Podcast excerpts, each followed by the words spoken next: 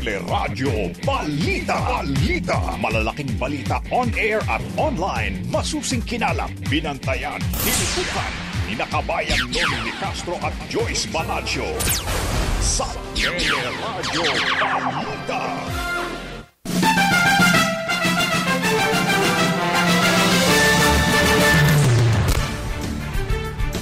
Mga tinamaan ng COVID-19 sa bansa, lampas na sa kalahating milyon.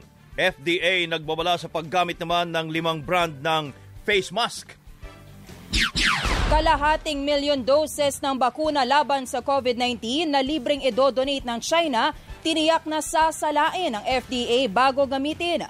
Magkakaibang presyo ng bakuna ng China, ikinaalarma ng ilang mambabatas. Hininalang COVID-19 clinic para sa mga POGO workers na nirate sa Pasay. Mga Chinese medicine na nagkakahalaga ng mahigit isang milyong piso na samsam. Labi ng limang sundalo at dalawang sibilyang sakay ng bumagsak na military chopper sa Bukidnon na-recover na. Labindalawang suspect naman sa pagkamatay ng flight attendant na si Christine Dacera sumalang na sa lie detector test ng NBI. Lima sa mga suspect nagnegatibo naman sa drug test, lie detector test. Apat na raan at limampung residente nawala ng bahay sa sunog sa Muntinlupa, warehouse sa Pasig at second floor ng DepEd office sa Cotabato City nasunog din. At sa showbiz spotlight, Alex Gonzaga ibinunyag sa kanyang blog na isa na siyang Mrs. Yan ang ulo ng ating mga nagbabagang balita ngayon pong araw na lunes, January 18, 2021. Patuloy pa rin po ang ating paglilingkod sa pamagitan ng teleradyo at ng uh, TFC, Sky Cable, Channel 26 at iba pa mga cable providers. Napapakinggan din ang teleradyo sa ABS-CBN Radio Service App, ABS-CBN News App, at live streaming sa iWant TFC, news.abs-cbn.com at sa Facebook at YouTube channel ng ABS-CBN News. Yan ang ulo ng ating mga nagbabagang balita at kasama natin tuwing umaga. Ako po si Joyce Balancio. Ako naman po ang inyong kabayan si Nolly De Castro. Kami po ang maghatid sa inyo ng mga nagbabagang balita. Target ng Pilipinas na makakuha ng maraming bakuna mula China. Sa kabila naman ng mga agam-agam sa efficacy rate ng ilang brand ng COVID vaccine sa naturang lugar. Ayon kay Foreign Affairs Secretary Teddy Locsin, plano ng pamahalaang kunin ang lahat ng posibleng sobrang bakuna ng China para magkaroon ng sapat na supply sa bansa. Iginit din ng Chinese Foreign Ministry na mabenta sa maraming bansa ang mga Chinese vaccine dahil hindi nito kailangan ng ultra low freezer para maiimbak. Sinabi rin ng China na ligtas at epektibo ang kanilang bakuna kaya pinipilahan ng maraming bansa. Nasa clinical trial kabilang ang limang uh, o labing apat na Chinese vaccine ngayon ang nasa clinical trial kabilang na ang limang nasa stage 3 na. Samantala, nakikipagtulangan din sa pamahalaan ang negosyanteng si Enrique Razon para madala naman sa bansa mga bakuna ng Moderna ng Amerika. Sa report, sinasabing aabot sa 20 milyong doses ang alokasyon ng Moderna para sa Pilipinas at posibleng dumating ito sa bansa mula Mayo hanggang Agosto. Magbibigay ang China ng 500,000 doses ng libreng COVID-19 vaccine sa Pilipinas sa pagbisita ni Chinese Foreign Minister Wang Yi kay Pangulong Rodrigo Duterte. Sinabi nitong magdodonate ng bakuna ang China bilang pagtupad sa ipinangako ni Chinese President Xi Jinping.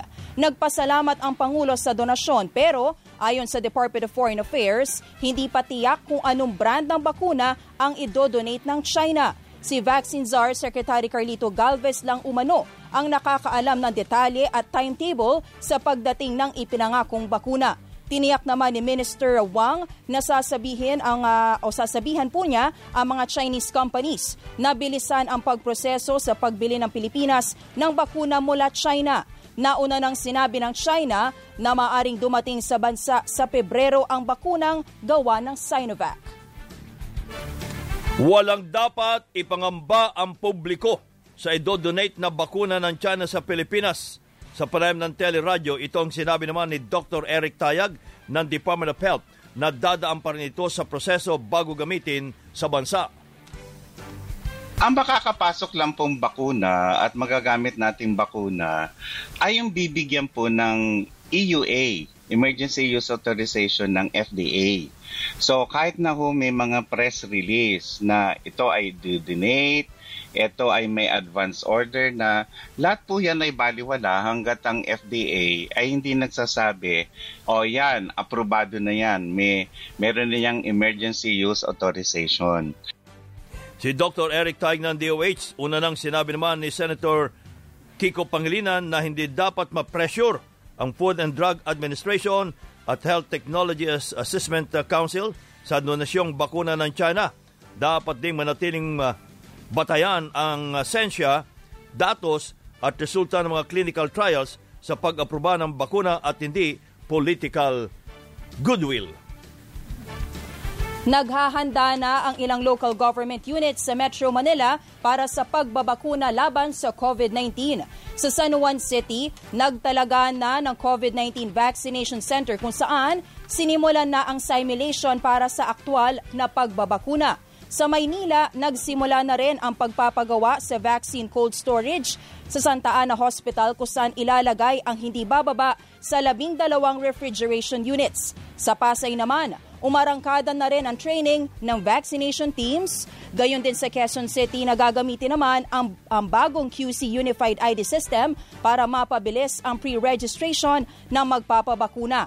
Samantala, umaapela naman ng tulong mula sa national government ang ilang lokal na pamahalaan mula sa mga maliliit na lalawigan na problemado pa rin sa pagkuha ng bakuna laban sa COVID-19. Kabilang na dito ang Marinduque, Oriental at Occidental Mindoro wala pa naman kaming pondo na hawak o pagkukunan dito pagdating sa mga tira. So, pwede kaming mag-outsource ito, pwede kaming mag-loan siguro if ever na papayag yung mga uh, yung ating council. Yan yung problema namin. Kasi syempre, third class municipality kami, dumaan yung maraming bagyo, dalawang bagyo na magkasunod, napakalakas. Uh, alam, nakita nyo naman, almost uh, totally devastated talaga kami. Yan po sina Santa Cruz, Marinduque Mayor Tonton Uy at Pola Oriental Mindoro Mayor Jennifer Cruz. Lumampas na sa kalahating milyon ang kabuang bilang ng mga tinamaan ng COVID-19 sa bansa. Sa tala po ng Department of Health, umabot na sa 500,577 ang mga nagka-COVID sa Pilipinas matapos makapagtala ng 1,895 na bagong kaso kahapon Karamihan sa mga bagong kaso ay mula sa Davao City, Quezon City, Isabela, Pampanga at Bulacan. Sa kabuuan, 9,895 na ang mga namatay habang 465,991 ang mga nakarecover. Sa datos ng ABS-CBN Data Analytics, August 2, 2020, naitala ang unang 100,000 COVID cases sa bansa. Saka umabot ng 200,000 noong August 26. November 11 naman, ito umabot sa 400,000 sa kaumabot ngayon sa mahigit na kalahating milyon makalipas mula sa 50,000 contact tracers noong nakaraang taon. 15,000 na lang ang kukunin ng DILG ngayong taon dahil sa kakulangan ng pondo o ng pera. Ayon kay DILG Undersecretary Jonathan Malaya, 1.1 billion pesos na lang ang budget na inaprubahan para sa pagkuha ng mga contact tracers ngayong taon. Inatasan na ng DILG ang kanilang mga field office at local government units na sa laing mabuti ang mga i-rehire na contact tracers na bibigyan ng anim na buwang kontrata. Kasado na mamaya ang pagdinig ng House of Representatives sa vaccination program ng pamahalaan laban sa COVID-19. Sa pagbabalik sesyon ng Kamara ngayong araw, tatalakayin ng House Health Committee ang presyo ng mga bakuna at kung kailan ito maipapamahagi sa publiko. Ayon kay Committee Chair Angelina Tan, pwede silang magsagawa ng executive session kung saan hindi maaring banggitin ng mga opisyal sa publiko ang presyo ng mga bakuna dahil sa confidentiality agreement. Matatanda ang lumabas ang mga ulat na mas murang nabili ng Indonesia ang Sinovac vaccine kumpara sa presyong nakuha ng Pilipinas. Kabilang sa mga inibitahan sa pagdinig, sina Health Secretary Francisco Duque, Vaccine Czar Carlito Galvez at mga eksperto mula sa public at private sector. Sinabi naman ni Senate President Tito Soto na pag-uusapan nila sa Senado kung itutuloy pa ang pagdinig sa vaccination program ng pamahalaan bilang Committee of the Whole. Walong buwan ang sinasabing nag-ooperate ang clinic na pinaniniwalang tumatanggap ng mga pasyente na may COVID-19 na ni-raid naman sa Pasay City. Ayon sa source ng uh, o ayon sa source ng pahagang The Philippine Star, 10 hanggang 20 kliyente kada araw ang nagtutungo sa naturang clinic. Sakay ng mga van ang mga Chinese na, na nagpupunta sa clinic kada umaga at hapon na pinaniwalang nagtatrabaho sa mga pogo. Sa ginawang raid ng Bureau of Customs, abot sa 1.5 million pesos ang halaga ng mga Chinese medicine na nasamsam na kumpiska mga gamot na galing China kabilang na ang uh, uh, ribavirin na gamot umano para sa pneumonia at bronchitis. Inalam na kung sino ang responsable sa operasyon ng naturang makeshift clinic at kakasuhan din ang paglabag sa Section 1113 ng Republic Act 10863 o Customs Modernization and Traffic Act ang mga sangkot sa pagpupuslit ng mga naturang gamot ng Chinese.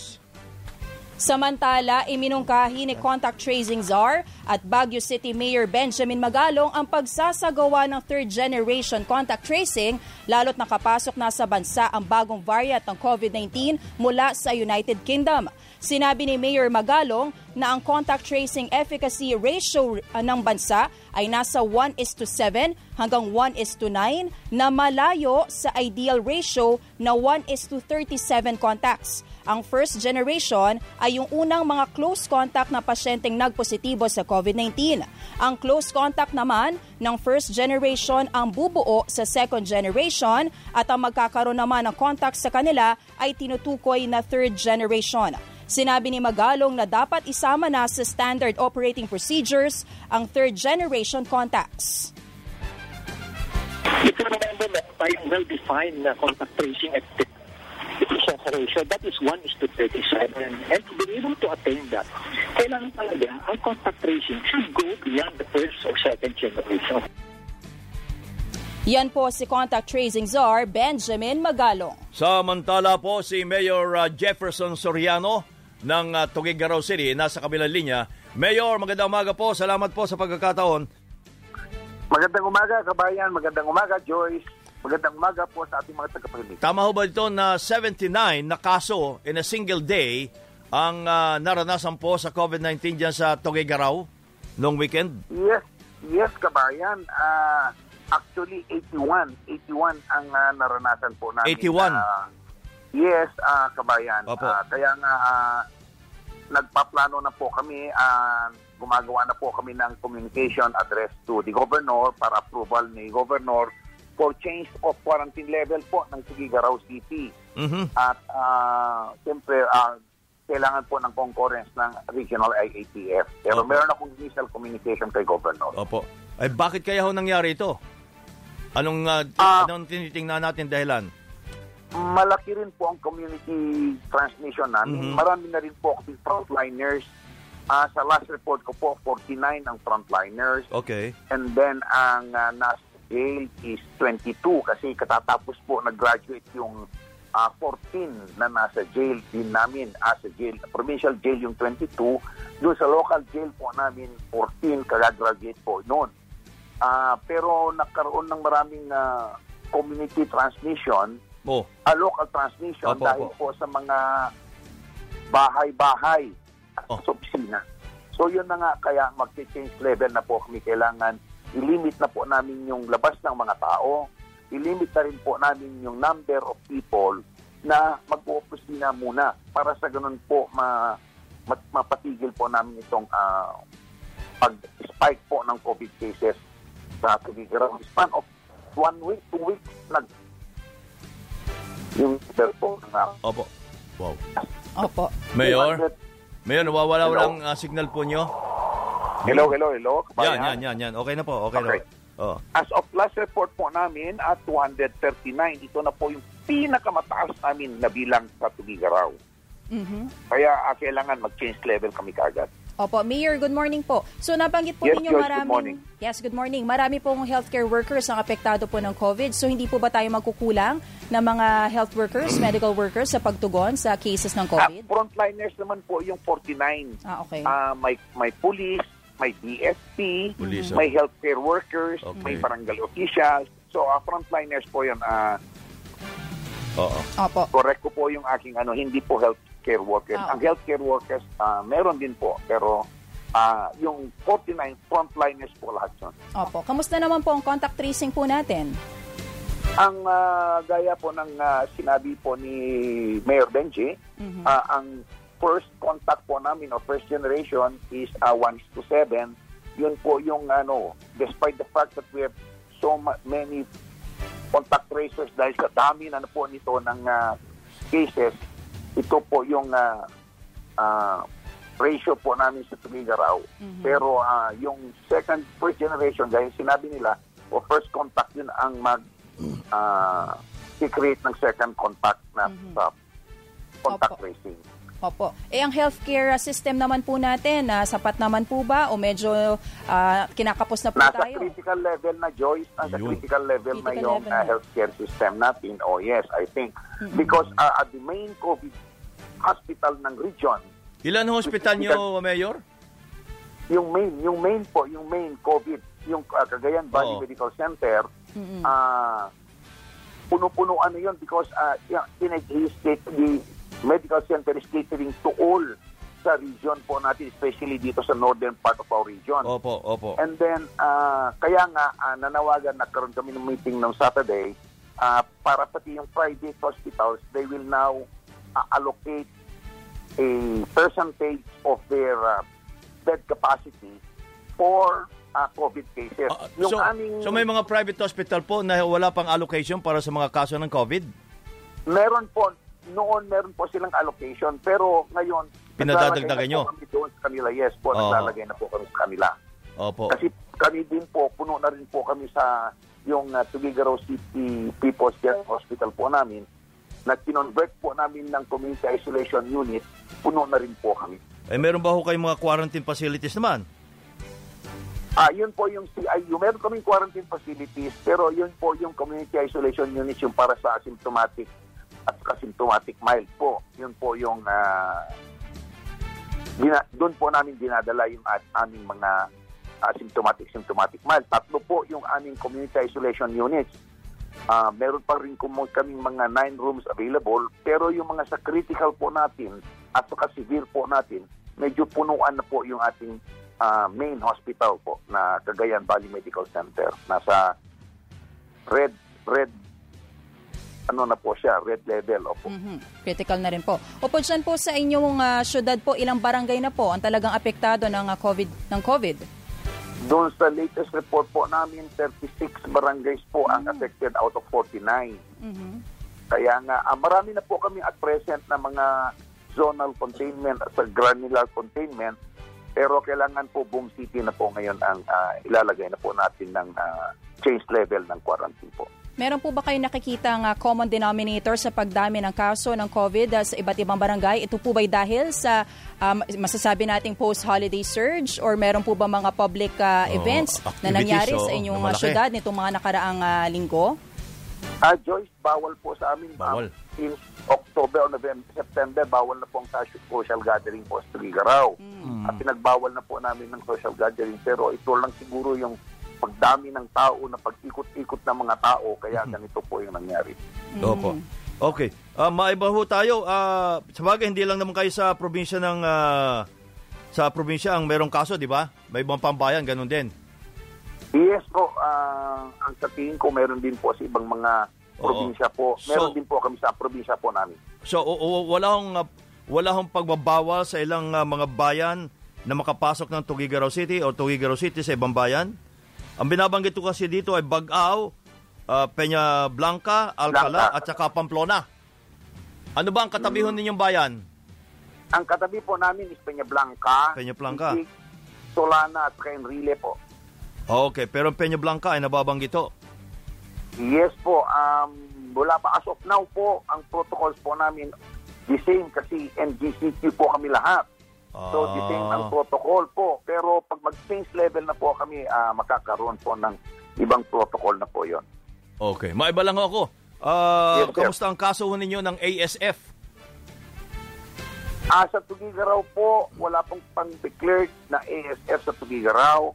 Hindi po nagdeklara po ng ASF ang Tugigaraw. Pero sa mga karatig bayan na po namin, ah, deklarado na po ang ASF. Kaya po ang makapasok lang po sa amin sa Tugigaraw kasi talagang palakain po kami ng pork sa Tugigaraw. Ah, ang main, main, main ano po namin is nanggagaling pa sa Ilocos Norte sa Lawag. Okay. Maraming salamat po, Mayor. Good morning. At ah, maraming Good morning salamat po, sa pagkakataon. Thank you po. Si ah, Mayor Jefferson Soriano ng uh, Tugigaraw City. Nagbabala ang Food and Drug Administration sa publiko laban sa paggamit ng limang brands ng face mask na walang product notification certificates. Tinukoy ng FDA ang mga brand na Cherub Daily Protective Mask, Just Mask, Health Master Disposable Protective Mask, Adelai Disposable Face Mask at Disposable Medical Mask. Ayon kay FDA Director Maria Cecilia Matienzo, hindi ito nagbibigay ng tamang proteksyon o maaaring hindi epektibo para sa medical use o paggamit sa mga ospital, clinic o anumang healthcare facility. Paalala ng FDA, dapat suriin ang bibilhing produkto kung ito ay mayroong Product Notification Certificate mula sa ahensya, Certificate of Medical Device Notification at kung nasa listahan ng mga rehistradong produkto ng FDA. Kung tayo ay pupunta sa isang hospital or medical facility, tayo ay gumamit ng medical grade face mask dahil tayo ay pupunta sa isang lugar na highly infectious environment. Ngayon, kung tayo lamang ay pupunta sa mga supermarket or pang-araw-araw nating gamit, pwede tayong ah, gumamit ng mga cloth mask, Ah, pero titingnan din natin kung ano yung mga material. At ang importante doon ay makover talaga yung sa may ilong may bibig natin hanggang baba. Yan po si FDA Director Maria Cecilia Matienzo. At kaugnay pa rin po sa COVID-19, nasa kabilang linya naman po si Mayor Edgardo Labella ng Cebu City. Mayor, magandang umaga po. Magandang umaga sa bayan. Opo. Magandang umaga sa mga listeners mo. Ay, ba- bakit may mga balita na uh, tumataas na naman ang kaso po ng uh, COVID-19 at kinakailangan namang uh, gumawa kayo ng mga hakbang na para mapigilan ang pagkalat? That's correct, kabayan. As a matter of fact, uh, we are now undertaking a second uh, degree contact tracing kasi nakita natin na tumataas talaga for the last five days after the holidays. Opo. Lalo na itong uh, uh, nagkaroon tayo ng Misa de Gallo at saka medyo Mm. itong sa Santo Niño. Opo. Pero mabuti na lang itong mga uh, priors natin sa uh, Basilica Minori, the last five days until until yesterday na parang uh, finale, uh, kinancel na yung uh, face-to-face mass.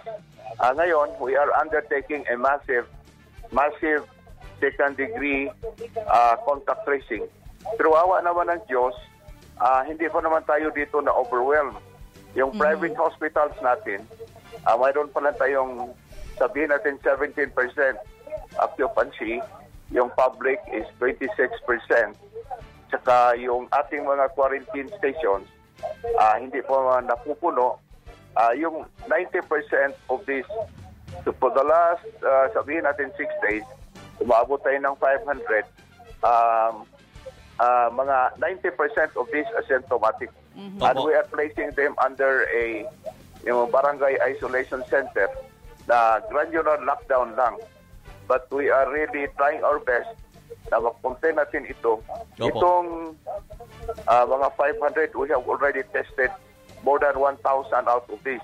Nakita natin yung spike, it's not because really doon sa misa kasi discipline naman yung mga tao sa loob ah, na-observe naman yung 50% uh, uh, occupancy at saka yung distance, social distancing. Ang nakita natin na problema, Aha. yung sa labas, grabe talaga yung faithful. Yung mga ano natin, mga devotees. Ah, labas Grabe. ng labas ho ng simbahan? labas ng simbahan, Ah, okay. yung mga social gatherings doon. Oo. Pero we're trying our best to contain it.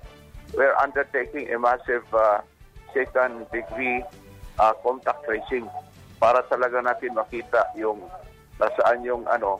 Uh, nandito ngayon si Secretary uh, General uh, Feliciano para tumulong. Opo. So, we're trying our best na ano, hindi pa naman tayo overwhelmed ang ating mga quarantine stations. Pero kasi Hindi po, pa naman nabali, napupuno. Mayor, noon po, nung unang ah, tumaas ang kaso ng COVID diyan sa Cebu, ay naging problema ang mga frontliners natin, especially mga nurses? Yes. Ah, pero na na-address na natin ngayon 'yan. Yung mga frontliners natin na um, yung sa Vicente Soto, medyo gumaling na sila. At saka, as I've said, 90% sa mga ah, nakita nating na positive are mga asymptomatic, asymptomatic talaga. 90%. Opo. Mayor, kayo po ba'y may balak na mag-recommend sa IATF na maghigpit kayo ng quarantine uh, classification? Ah, wala pa. At this point, ah, we don't find it necessary kasi MGCQ pa naman tayo. And I think the number of cases, ah, hindi pa naman talaga that would justify na ibalik natin sa GCQ. Ah, nakita natin na ma, ma- ano, we can still contend this and then we have the facilities to respond to this. Yung isolation, yung mga isolation facilities po ba natin, sapat pa rin po ba? Pati po yung mga contact Very. tracers natin? Yes, because 90% sa ating mga isolation, barangay isolation, ah, mga asymptomatic. And ah, yung parang doon lang natin ilalagay, hindi talaga yung lockdown na entire city. Parang granular lang. Doon natin sila isegregate para ano talagang wabantayan. But they are actually 90% asymptomatic. Nandyan pa lang sila sa ilalagay natin sa barangay isolation centers. Marami pa tayong spaces for our quarantine stations. In fact, as I've said, ang ating mga hospitals, in so far as uh, in so far as COVID cases is concerned, are concerned, uh, yung private hospitals natin, mga 17% pa lang, at saka yung public hospitals, 26% pa lang. Opo. Ang contact tracers po natin, sasapat po ba para mahabol itong mga nakasalumuhan itong uh, mga dumadaming kaso ng COVID? Yes, uh, we are now undertaking a second degree contact tracing. More than 1,000 na yung na-contact trace natin. Okay. Mayor, maibala ho kami. Ah, kasi po ang Visayas at Mindanao na lang ang inaasahan ng Luzon na pagkukunan ng supply ng karneng baboy. Eh meron isang kaso na raw po ng, ah, ng ah, ASF sa Visayas. Kamusta ho dyan sa Cebu? Yeah, okay naman dito pero I will have to check, no? If there is really this uh, yung virus itong uh, itong ano, I will have to check and uh, we'll find a way na ano, we'll stop the supply of that if there's infected na yung uh, yung anong yung uh, supply ng ano yung baboy na ipagpus ng Okay. ano. Yeah, we will have to check. I'll check it now with the with the Department of uh, Agriculture. uh, Department. Yes. Okay. Mayor, maraming maraming salamat po at good morning. Good morning, kabayan. Maraming salamat rin. Mayor Edgardo Labella ng Cebu City. May mga balita pa tayo tampok sa Teleradyo Balita.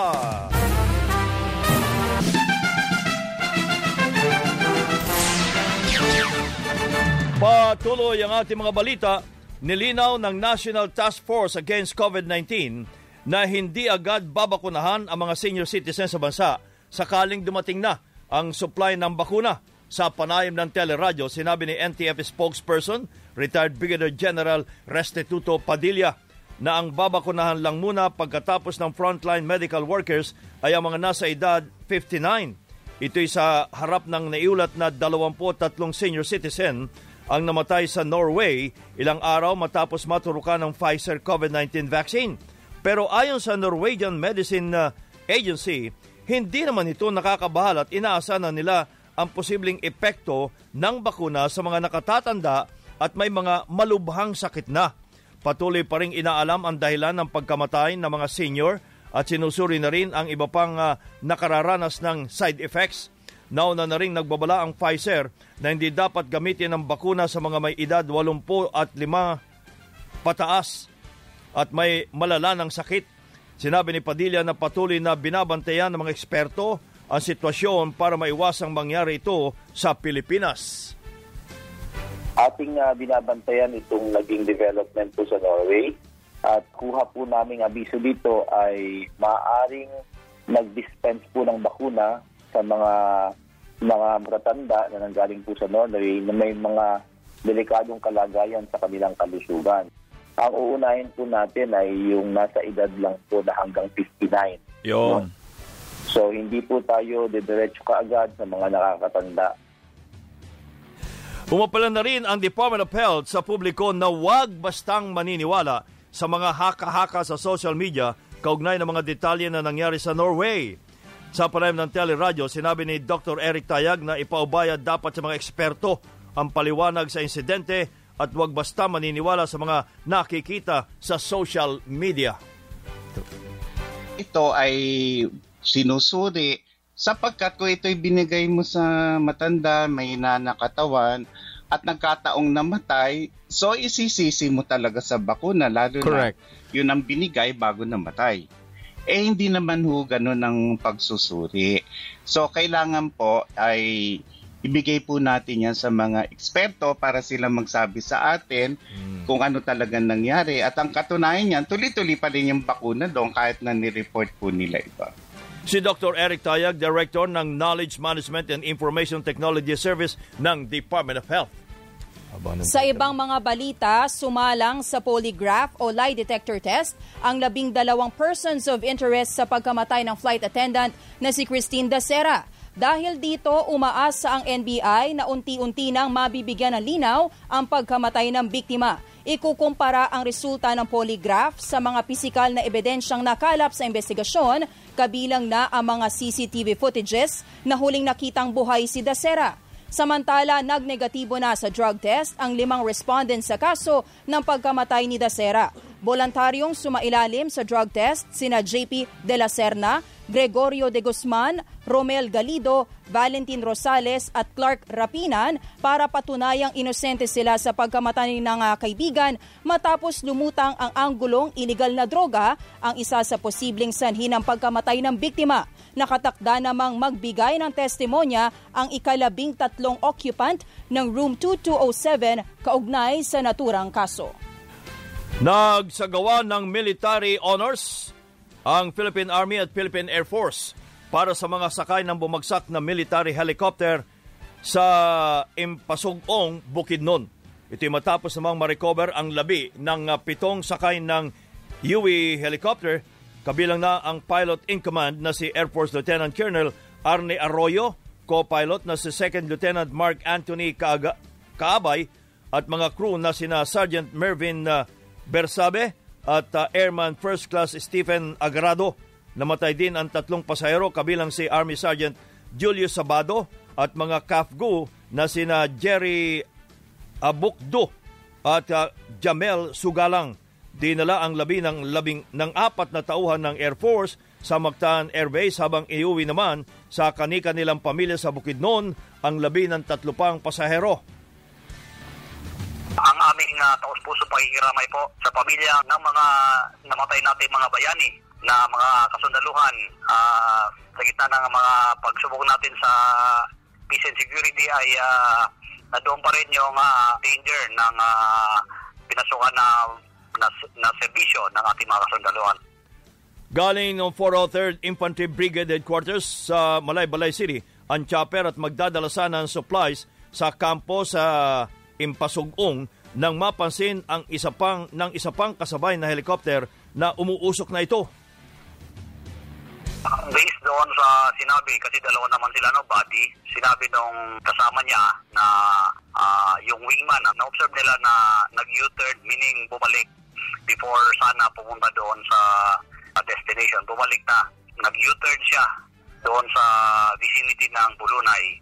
So probably an emergency landing somewhere. Si Brigadier General Ferdinand Barandon ang commander ng 403rd Infantry Brigade. Aminado naman ng Philippine Air Force na luma na talaga ang bumagsak na helicopter pero alaga naman umano sa maintenance at inspeksyon bago pinayagan lumipad. Magpapadala ng tawon ng Philippine Air Force para suriin ang uh, bumagsak na chopper at magsasagawa ng opisyal na investigasyon. So, yung sinasabi po natin na medyo may kalumaan na, which is true naman po talaga. Pero ito pong mga equipment po natin, yung, yung, when it comes to parts and components, puro brand new po yan. No? Pag once na naabot na po niya yung time for change niya, pinapalitan po po talaga natin yung uh, part test na yon or even po yung component po na yan. Si Philippine Air Force spokesperson Aristides Galang. Samantala, sa ilalim na sa second phase ng clinical trials ang herbal extra combination drug ng Pilipinas laban sa dengue virus. Sinabi ni DOST Director uh, uh, Director Dr. Jaime Montoya na nakatakdang gawin ang clinical trials ng naturang gamot sa anim na raang volunteer participants mula sa Cavite. Ang naturang gamot ay dinevelop at sinaliksik ng De La Salle University Das Marinas at Pharmalytics Corporation. Kung sakaling magiging matagumpay ang clinical trials, ang Pilipinas ang magiging kauna-unahang bansang makakagawa ng lunas kontra sa dengue virus. Ikinabahala naman ni Senador Pampelo Ping Lacson ang magkakaibang presyo ng bakuna ng Sinovac laban sa COVID-19. Posibleng mabahiran ng korupsyon ang presyo nito sa Pilipinas at mga kalapit na bansa.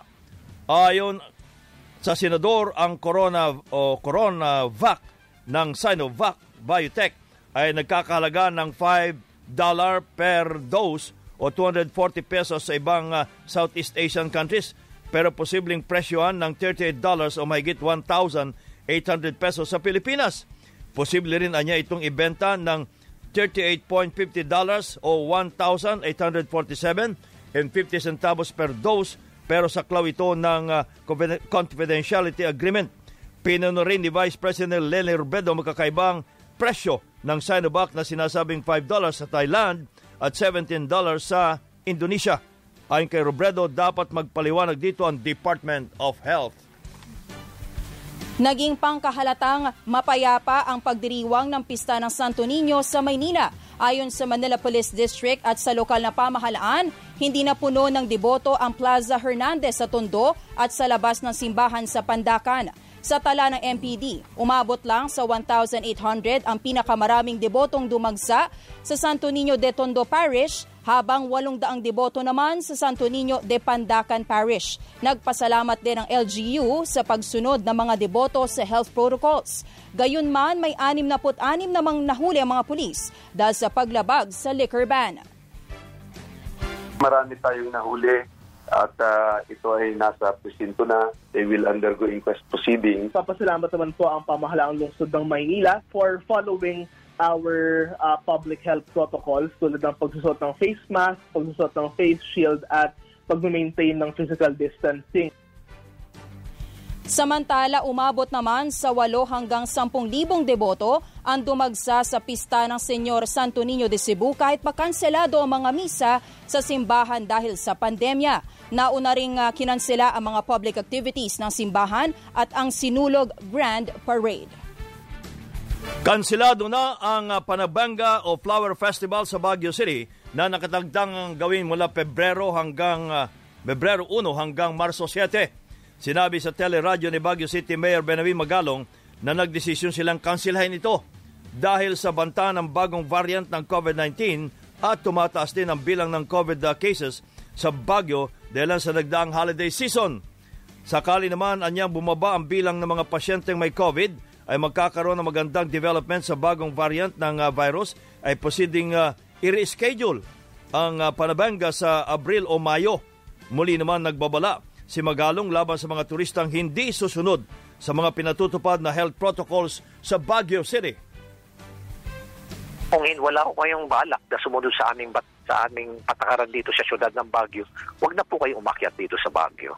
Dahil po rito, ang mga tao rito dito sa Baguio ay masunurin at talagang sumusunod po sa tinatawag po nating minimum health standards, pagsusot ng mask, pagsusot ng face shield, physical distancing, at yung personal hygiene si Baguio City Mayor Benjamin Magalong. Magbabalik ang Teleradyo Balita.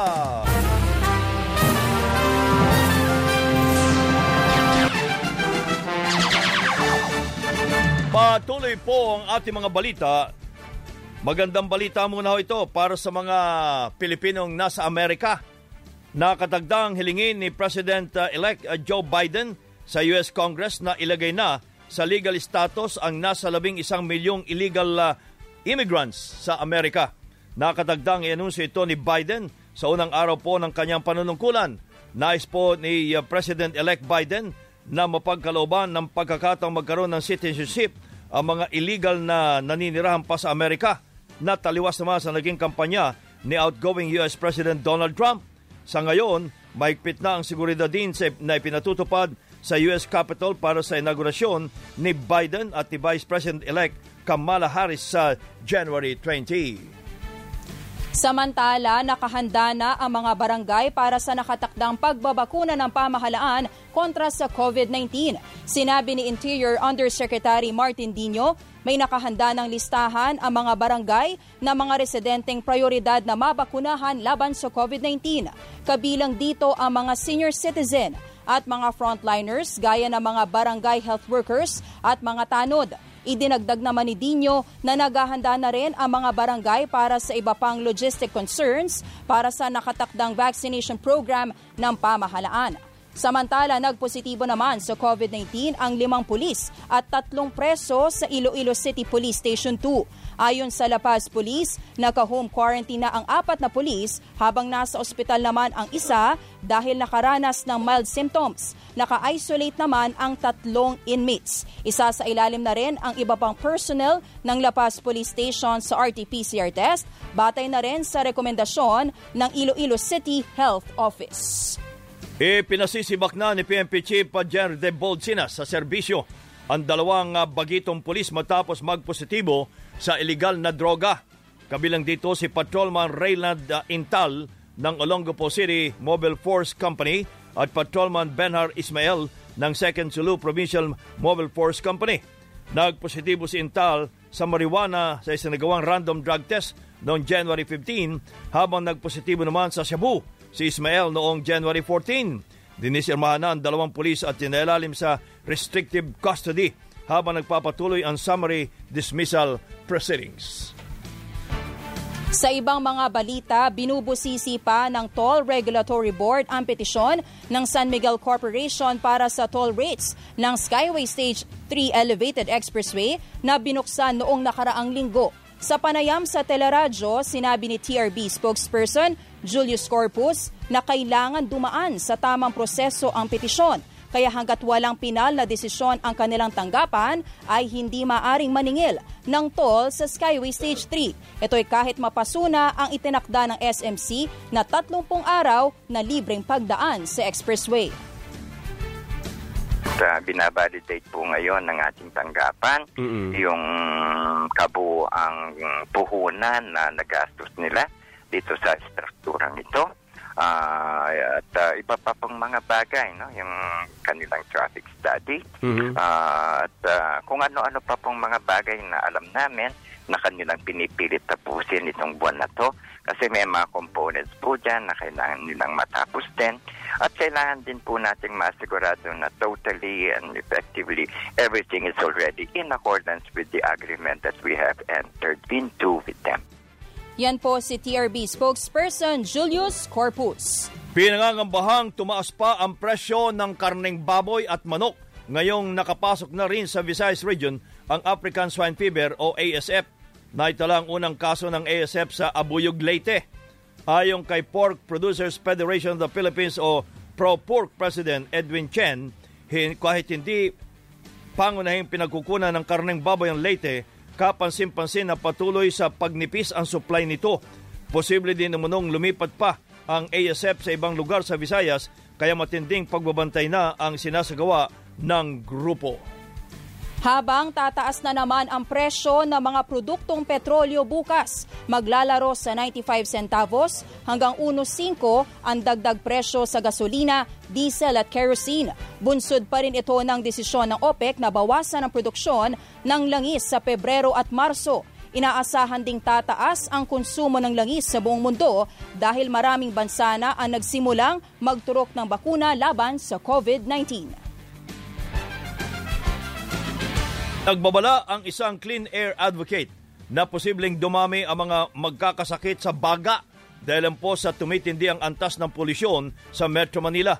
Ayon kay Clean Air Philippine Movement Incorporated President Dr. Leo Olarte, lumalala na ang polusyon sa Metro Manila dahil sa pagbabalik na muli ng mga sasakyang nagbubuga ng maruming usok lalong-lalo ng mga pampublikong sasakyan.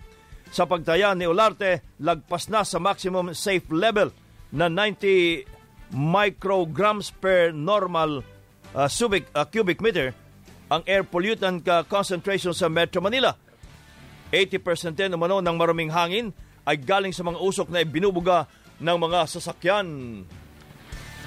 Malaki ang uh, connection ng malinis na hangin sa pagkakaroon ng COVID infection. No? Yung immune system natin um, hindi na aapektuhan ng uh, polluted air kasi malinis. Kung ganon, malinis ang hangin na nilalanghap natin, hindi tayo basta-bastang matamaan ng COVID infection. Si Dr. Leo Olarte ang presidente ng Clean Air Philippines Movement Incorporated.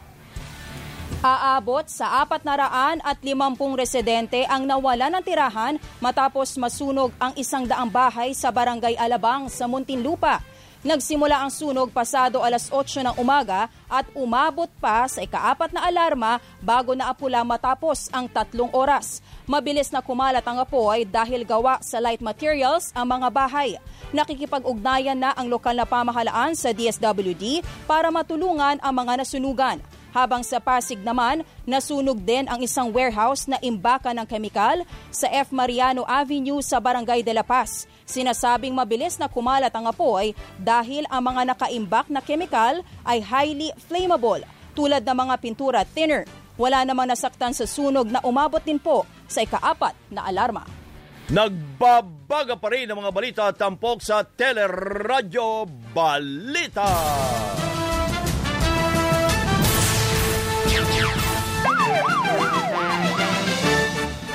Sa Pampanga, aabot sa mahigit 400,000 pisong halaga ng shabu ang nasamsam sa isang buy-bust operation sa San Fernando City. Natimbog sa operasyon ang tatlong suspect kabilang ang isang menor de edad. Maharap ang mga, ka, ang mga suspect sa kasong paglabag sa Comprehensive Dangerous Drugs Act. Habang sa Quezon City, nasabat ang mahigit 2 milyong pisong halaga ng high-grade marijuana sa buy-bust operation sa Cubao. Dinampot sa parking lot ng isang grocery store ang mixed martial arts coach na suspect matapos bentahan ng marijuana ng polis na nagpanggap na buyer. Nag-ugat ang operasyon matapos ituro ang suspect ng naunang dalawang lalaki na aresto matapos mahulihan ng halos 300,000 pisong halaga ng high-grade marijuana. Mahaharap ang suspect sa kasong paglabag sa Comprehensive Dangerous Drugs Act. Sa Isabela, patay ang isang pulis matapos maaksidente sa barangay Payak sa bayan ng Jones. Sakay ng motorsiklo si Police Corporal Rondel Balisakan nang bumangga sa barikada ang uh, ng DNR bago sinalpok ng kasalubong na elf truck. Dead on arrival sa pagamutan ang biktima dahil sa mga tinamong pinsala sa kanyang katawan. Sa Albay naman, patay ang tatlong sundalo matapos tambangan sa Legazpi City. Sakay ng dalawang motorsiklo ang mga biktima at papunta dapat ng palengke ng pagbabarilin ng mga hinihinalang rebelde sa barangay Bangkerohan. Nakaligtas naman sa ambush ang isang sundalo. Sa Cotabato City, tinupok ng apoy ang ikalawang palapag ng tanggapan ng Department of Education Division Office Region 12. Ayon sa Bureau of Fire Protection, Nadamay sa sunog ang maraming dokumento ng DepEd. May narinig din manong malakas na pagsabog ang security guard ng gusali bago sumiklab ang naturang apoy. Short circuit ang tiniting ng sanhi ng sunog na nag-iwan ng mahigit sa isa at kalahating milyong pisong halaga ng pinsala. At sa ating uh, showbiz spotlight, good morning Miss Geniel Krishnan. Good morning! Spotlight! Good morning to Kabayan and Joy sa ating showbiz spotlight. Ikinasal na si Alex Gonzaga sa kasintahan si Mike Murada. Sorpresa ito inanunsyo ng newlywed sa bagong vlog ni Alex. So, kailan nga bang kasal natin? Ikaw ang tanong. Tapos na. Tapos na po kami. Kinasal na po kami. Isa na po akong may bahay at isa na po akong wife. Misis ka na. Misis, mulada na ako. Yung misis na ako. Ayon kay Alex, noong November pa sila ikinasal ni Mikey sa isang intimate civil wedding sa bahay ng mga Gonzaga. At dinuluhan lang ito ng kanilang mga kapamilya. I'm very, very sorry, netizens, if hindi ko na i-share sa inyo agad ang mga nangyari. It's because we wanted to celebrate together as a family muna. I-shinare din ni na Alex ang naging wedding vows nila ni Mikey. I promise to take care of you always and uh, to protect you. I love you and uh, thank you for everything also. Tonight is the night when two become one. But in all honesty, I praise God and I thank Jesus for you. Bumuhos na rin ang mga pagbati sa bagong kasal at sa ngayon ay umabot na sa halos 5 million views ang vlog ni Alex. At kung papala rin, sinabi ni na Alex sa plano nilang magdaos ng mas malaking wedding ngayong taon. Ako, ang inyong morning patroller, Gaynol Krishnan. Balik sa inyo kabayan ng Joyce. Thank you, Miss Geniel Krishnan. At yan ang kabuuan ng ating mga nagbabagang balita. Tinampok sa Teleradyo Balita. Ako po si Joyce Balanso. Ako naman ang inyong kabayan si Nolly Di Castro. Kami po ay nagpapasalamat. Nag-iwan muna ng isang magandang umaga. Bayan!